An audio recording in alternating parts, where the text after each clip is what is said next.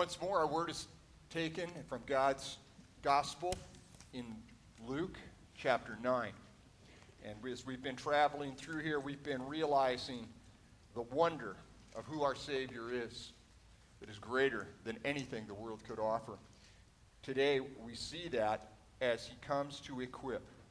In Luke chapter 9, verses 10 through 17, listen to God's word as I read it for us. On their return, the disciples have been sent out to heal, to cast out demons, to proclaim the good news of Jesus Christ, and now they've come back. On their return, the apostles told Jesus all they had done. Jesus took them with him and re- withdrew privately to a city called Bethsaida. This was uh, Peter and uh, Andrew and Philip's hometown. When the crowds found out about it, they followed Jesus, and he welcomed them and spoke to them about the kingdom of God and healed those who needed to be cured. The day was drawing to a close, and the twelve came to Jesus and said, Send the crowd away so that they may go into the surrounding villages and countryside to lodge and get provisions. For we are here in a deserted place. But Jesus said to them, You give them something to eat. You give them something to eat. They said, We have no more than five loaves and two fish, unless we are to go and buy food for all these people. For there were about 5,000 men, which means there were probably 10,000 people or more. And Jesus said to his disciples, Make them sit down in groups of about 50 each. They did so and made them all sit down. And taking the five loaves and two fish, Jesus looked up to heaven and blessed and broke them and gave them to the disciples to set before the crowd. And all ate and were filled. What was left over was gathered up 12 baskets of broken pieces. The word of the Lord. Thanks be to God. May God cause us to realize in the power of His Holy Spirit that the, that which was left over is for us today, and that we are nourished today continually as, as God is faithful. Let's thank Him. Father, as we come now, let your good news come, not only in word, but in power, in the fullness and the assurance of your Holy Spirit, that the words of my mouth and the meditations of all our hearts will be truly acceptable in your sight, O Lord, for you are our rock, and you are our salvation. All these things we pray, Lord Jesus, in your strong name. Amen. Well, if you weren't with us, we saw how Jesus sent the disciples out to do what previously only he had done, as I mentioned cast out demons, heal the sick, preach the good news of the gospel. Now, today, we hear him doing the same thing as he sends them out essentially to feed thousands of people with virtually nothing. Now, last week we talked about a lie, a lie of a person, a person called someone else who would do what Jesus called for, but not us. We talked about that being someone else who would do that, that would cast out demons, that would heal, that would proclaim the good news. And today we're tempted to think, well, that must be someone else who Jesus would, Jesus would say to go and feed them. You do this, you give them something to eat. But today we're called to discover how we, not someone else, how you and I are called to feed the hungry hearts and the minds and the stomachs of those around us. Now, I think that's really important to realize it's not someone else. We get to do that. We get to. But let's, let's think about this. Not too many of us have encountered anyone in the last week who's truly starving and malnourished for protein and nutrition, for, for substance in their stomach. But we have all encountered starving people nonetheless. In school, at work, in our neighborhoods. How? They're starving for truth. They're starving for hope, for meaning and direction. But you know what's the problem? They're being bloated. They're being fed junk food, slop, or worse, they're being fed poison, the poison of untruth. In order for us to realize this, we need to know how to give them what they really need. When we see untruth, we need to realize it's not someone else, it's you and me who are called to feed a starving world a proper diet. And that means we need to know not only what the ingredients are, we need to know where to go get them, and we need to know how to prepare the meal. And, and guess what? Uh, guys, I'm sorry, Timothy, this does not mean sending out for pizza. It's not one of those things pick up the phone and they just deliver it. It doesn't mean popping something in the microwave. It doesn't mean forwarding an email. The reality is the kind of meal the world needs is one that is made from scratch. It's made with love, it's made with fresh ingredients, healthy stuff that feeds the soul. Yes, we are talking, my friends and neighbors, about soul food, which is hard for a lot of white people to understand, but we, we need it. We need soul food. Robert Johnson knew about that part. Yeah. Now, I love to eat. I may not look like it. I love to eat. I love to cook. I love to gather people for a great meal, both literally around a banquet table, but also around the banquet table, the Lord's table. I've inherited this love in, in both cases for the table and a banquet table from my parents. See, Kochsmeyer means the one who cooks. Yeah, Kochsmeyer means the one who cooks. And whether I'm preparing a meal for this table or a, a, a, meal for the table around the house or in the family life center, I have learned that fancy doesn't taste any better. Fancy doesn't taste any better. In fact, fancy, whether it's about God's word, some sort of fancy interpretation, or fancy around an actual dining table, just can get in the way. The reality is that what I can do, anyone can do, you can do, whether it's in the kitchen or in God's Word, if, and this is the key, we are willing to learn from someone who has learned from the Master how to cook, how to prepare what only God knows we need. And that's exactly what Jesus was telling the disciples when he said, You give them something to eat said, You've watched me. You know where I get this. I'm deferring to the Father. Now, go give them something to eat. Jesus had taught them what the world needs. He had taught them to be totally at the Father's disposal. Do you know why? Because then the impossible can happen. When you and I, doesn't matter who we are, are completely at the disposal of the Father, impossible things happen. And it is when we are available to God and desire for the world to be fed, body and soul, that God is able to do the supernatural through guess who? Who? You and me. The supernatural happens when we say, God, here I am. Do what only you can do through me. So, what does the world need to eat? What does the world need to eat? They need God's Word. We need God's Word. It is the basis for all meals. It is the chicken stock, if you will, of all things that we do. Preparing this means learning from Jesus. As Jesus began his ministry, remember, it started off with food. He goes out into the wilderness. He's starving. The devil comes to him and says, Hey, turn these stones into bread, and then you can be my boy. Jesus, what does he say? Man does not live by bread alone, but by what? Every word that proceeds from the mouth of the Lord, from God. Jesus told the disciples, So don't tell the problem to go away. Deal with it by settling down and looking at it from God's direction. What would God do? What did Jesus do? Turn the stones into bread? No, no compromise.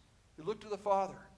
You see, we will never know what God can do to us and through us until we let this start to happen in a very practical way. What Jesus says is, You give me yourselves and what you have, loaves and fishes, and I'll show you how this can happen. But you've got to give me you. It, it looks like we're going to elect someone president this Tuesday. 57% of Carson City has already voted. I encourage any of you who haven't to go to the polls. Do not neglect that privilege, that responsibility, and honor. But I'll be real honest. This is about as political as I'll get from up here. I can't imagine anyone is too pleased about the out, what the outcome will be this Tuesday in terms of the presidential election. I can't imagine too many people are going to be overjoyed at the outcome. If, if you are, if they are, that's the great thing about this country. You can be overjoyed about a candidate getting elected, and nobody can legislate against that. That's our freedom. But but ironically, it seems that there's been more attention getting paid to getting one of these people elected president of the United States with the idea that if one of them gets elected, the impossible is going to, to happen. That, that one of them is going to accomplish what only God can do. Now, one of you said to me this week, you know what? no one is running who can heal the sick. No one is running who can raise the dead or feed the multitudes with virtually nothing. That's right. But you know what? Jesus can. Jesus can do anything. And he did. And he said to you and me and to his church, You give them something to eat. The point is that in that day, it was actually a little bit easier because it was a dictator. You didn't vote for anybody, they just told you what to do. But the reality is, Herod had the title, but guess what? Jesus had the testimony. The president may have the office, but you and I and the church, universal, the church eternal, have the power to affect the change that will last forever, the only change that really matters. We can feed people the hope of the upper story, the bigger story, by speaking clearly and simply about how Jesus has and is and will, filling every valley and bringing down every mountain with his agenda of love and redemption. And Jesus has said to you and to me, you give them something to eat.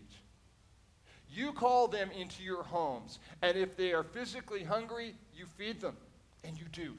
Praise God.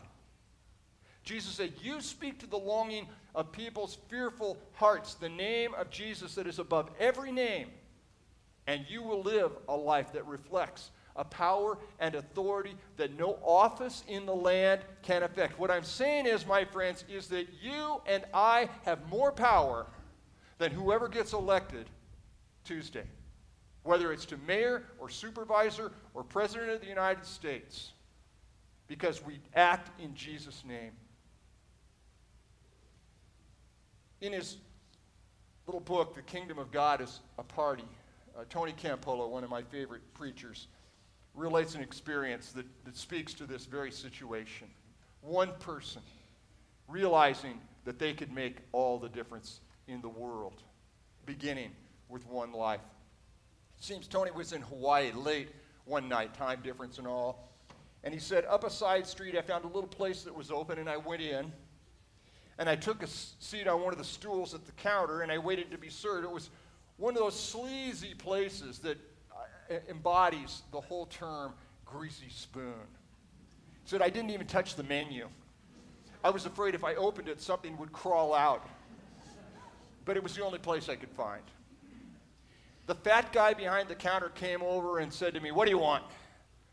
I said, I wanted a cup of coffee and a donut. And he poured a cup of coffee, wiped his hands on his grimy apron. Then he grabbed a donut off the shelf. Yeah. He says, I'm a realist. I know that in the back room of restaurants, donuts get dropped on the floor and kicked around, probably again and again. But when everything's out in front there, I would have appreciated him at least taking a pair of tongs and putting it on some wax paper and handing it to me. I would have really appreciated that. But as I sat there munching on my donut and sipping my coffee at 3:30 in the morning, the door to the diner suddenly swung open, and I'm the only person in here, and to my discomfort, in marched eight or nine provocative and boisterous prostitutes. It was a small place, and they sat on either side of me, and their talk was loud and crude, and I felt completely out of place and just about to make my getaway when I overheard the woman beside me say, Tomorrow's my birthday. I'm going to be 39. Come on, said the woman sitting next to me. Hey, what do you want me to do? Throw you a birthday party?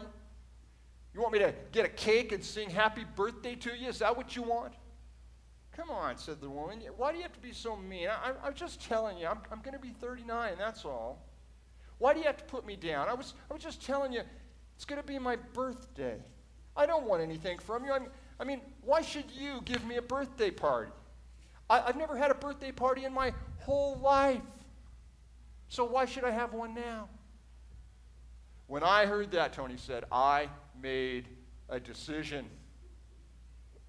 I sat down and I waited until all the women had left, and then I called over the fat guy behind the counter and I asked him, do they come in here every night? Yeah, he, answered. The one right next to me, does she come in here every night? Yeah, he said, that's Agnes. Yeah, she comes in every night. Why? What do you want to know? Why do you want to know? Because I heard her say, tomorrow is her birthday. What do you say? You and I do something about that. What do you think about us throwing a birthday party for here, her, right here, tomorrow night, you and I. a cute smile crossed slowly his chubby cheeks, and he answered with measured delight, That's great. I like it. That's a great idea. Calling to his wife, who was in the back room cooking, in the, he shouted, Hey, come out here. This guy's got a great idea. Tomorrow's Agnes' birthday. This guy wants us to go in with him and throw a birthday party for her right here, tomorrow night. His wife came out of the back room all right, bright and smiley, and she said, That's wonderful. You know, Agnes is one of those people who is really nice and kind, and nobody does anything nice and kind for her. Look, I told them, if it's okay with you, I'll get back here tomorrow morning about 2:30 and decorate the place. I'll even get a cake. No way, said Harry. The birthday cake, that's my thing. I'll bake it. At 2:30 the next morning, I was back at the diner. I had picked up some crepe, crepe paper decorations at the store and made a sign, big sign, out of pieces of cardboard that said, Happy Birthday, Agnes. And I decorated the diner from one end to the other. I had that diner looking really, really fine. The woman who did the cooking must have gotten the word out on the street because by 3:15 a.m. every prostitute in Honolulu was in the diner.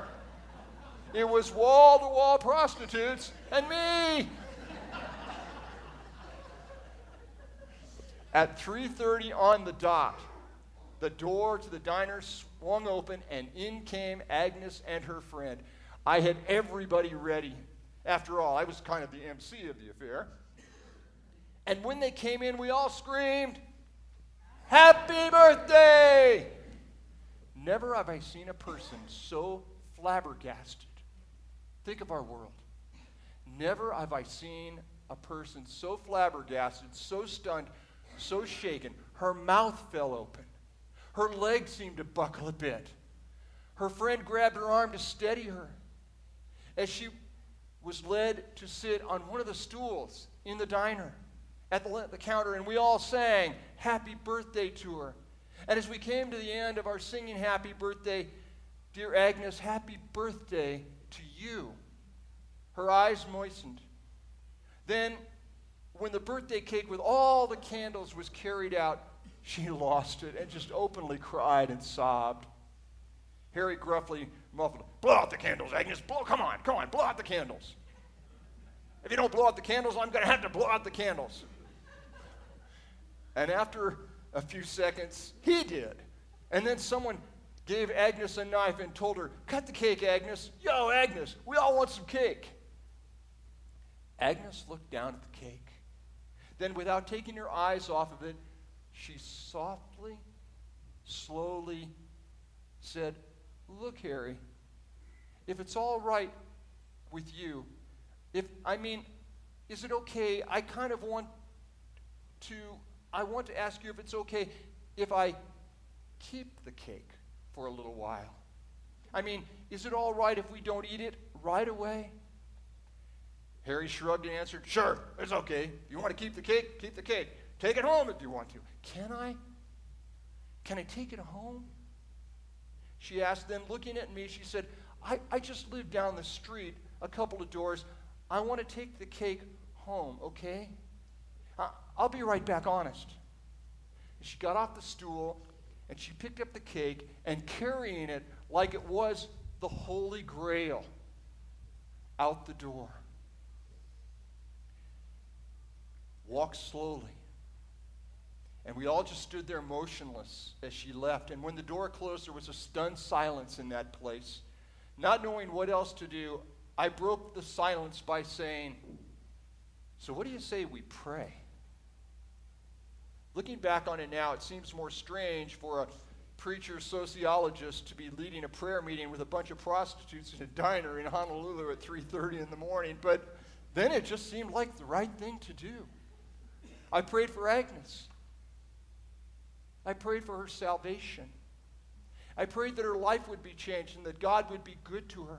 And when I, when I finished, Harry leaned over the counter with a trace of hostility in his voice. He said, Hey, you never told me you were a preacher. What, what, what, kind, of, what kind of church do you belong to? And, and in one of those moments when just the right words came, I answered, I belong to a church that throws birthday parties for whores at 3 o'clock in the morning. Harry waited a moment and then almost sneered as he answered, No, you don't. No, you don't. There's no church like that. If there was, I'd join it. I'd go to a church like that. Wouldn't we all? Wouldn't we all? Wouldn't we all like to join a church that throws birthday parties for whores at 3 o'clock in the morning? Well, guess what? That's the kind of church Jesus came to create. That's the kind of church that Jesus died for. And my friends, the world is starving for that kind of truth and that kind of care that lets them take home what only Jesus can give. Behind the masks, they and we are all like the women in this story, starving for love, starving for truth. They think they can get it if they turn one more trick. That if life goes the way they think it should, if there's more money, if the right political outcome comes about. But the reality is that what we all hunger for, Agnes and you and me, is nothing that we think is possible for us to have. I've never had a birthday in my life, said Agnes. Why would it happen now? And like the people that day in a little village of Beth- Bethsaida, they're in a deserted place. Sending them away won't work. Telling the problem to go away is not going to solve it. We are the ones, you and I, you guys over here, teenagers, we are the ones called to give the world something to eat. You guys know people are starving to death in your school every day. Some of you go to the senior center, you see people starving there. Some of them quite literally because, that's why they're there to get a meal. It's, it's not just because they need friendship, they don't have anything to eat at home. And God says to us through Jesus Christ, You give them something to eat. Because what we have is what Jesus gave us. And when we simply settle, settle down, we end up throwing a birthday party in the middle of chaos. Today, Jesus calls you and me to be nourished, to be fed. Jesus Christ is throwing a birthday party for you and me every single day of our lives, and we know it, but the world doesn't.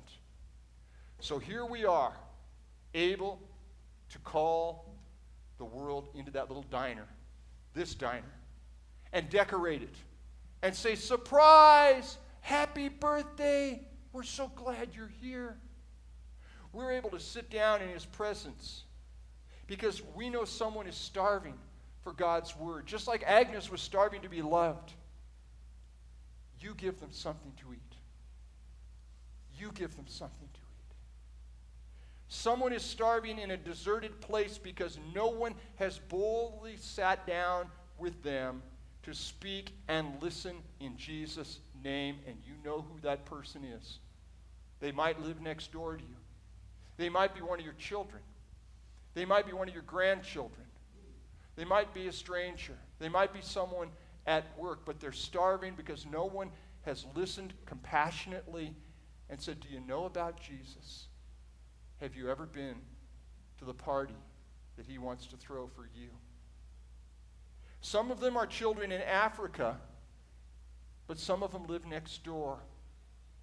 Some of them are children who have never heard the truth that God loves them and wants to give them a new life. Some of them are eight years old, and some of them are 108 and have been waiting 108 years. And the only thing that's going to give them hope is that Jesus Christ, through you and me, gave them what they really needed. May we each and all do this every day. And may we realize we will be getting fed as we feed those that Jesus calls us to. And may we realize as we do, whatever Jesus calls us to give away, our personalities, our fears, our money, there will always be more than enough left over to feed the world. Amen. Let's pray. Lord Jesus, thank you for the Agneses in our lives, the starving people who need to be loved the way only you can love us. And thank you for the courage to step up and do that in the ways that you equip us to do that to listen, to love, to reach out, to invite people into the party of their lives and eternity. Let that happen, we pray, for your sake. In your precious name.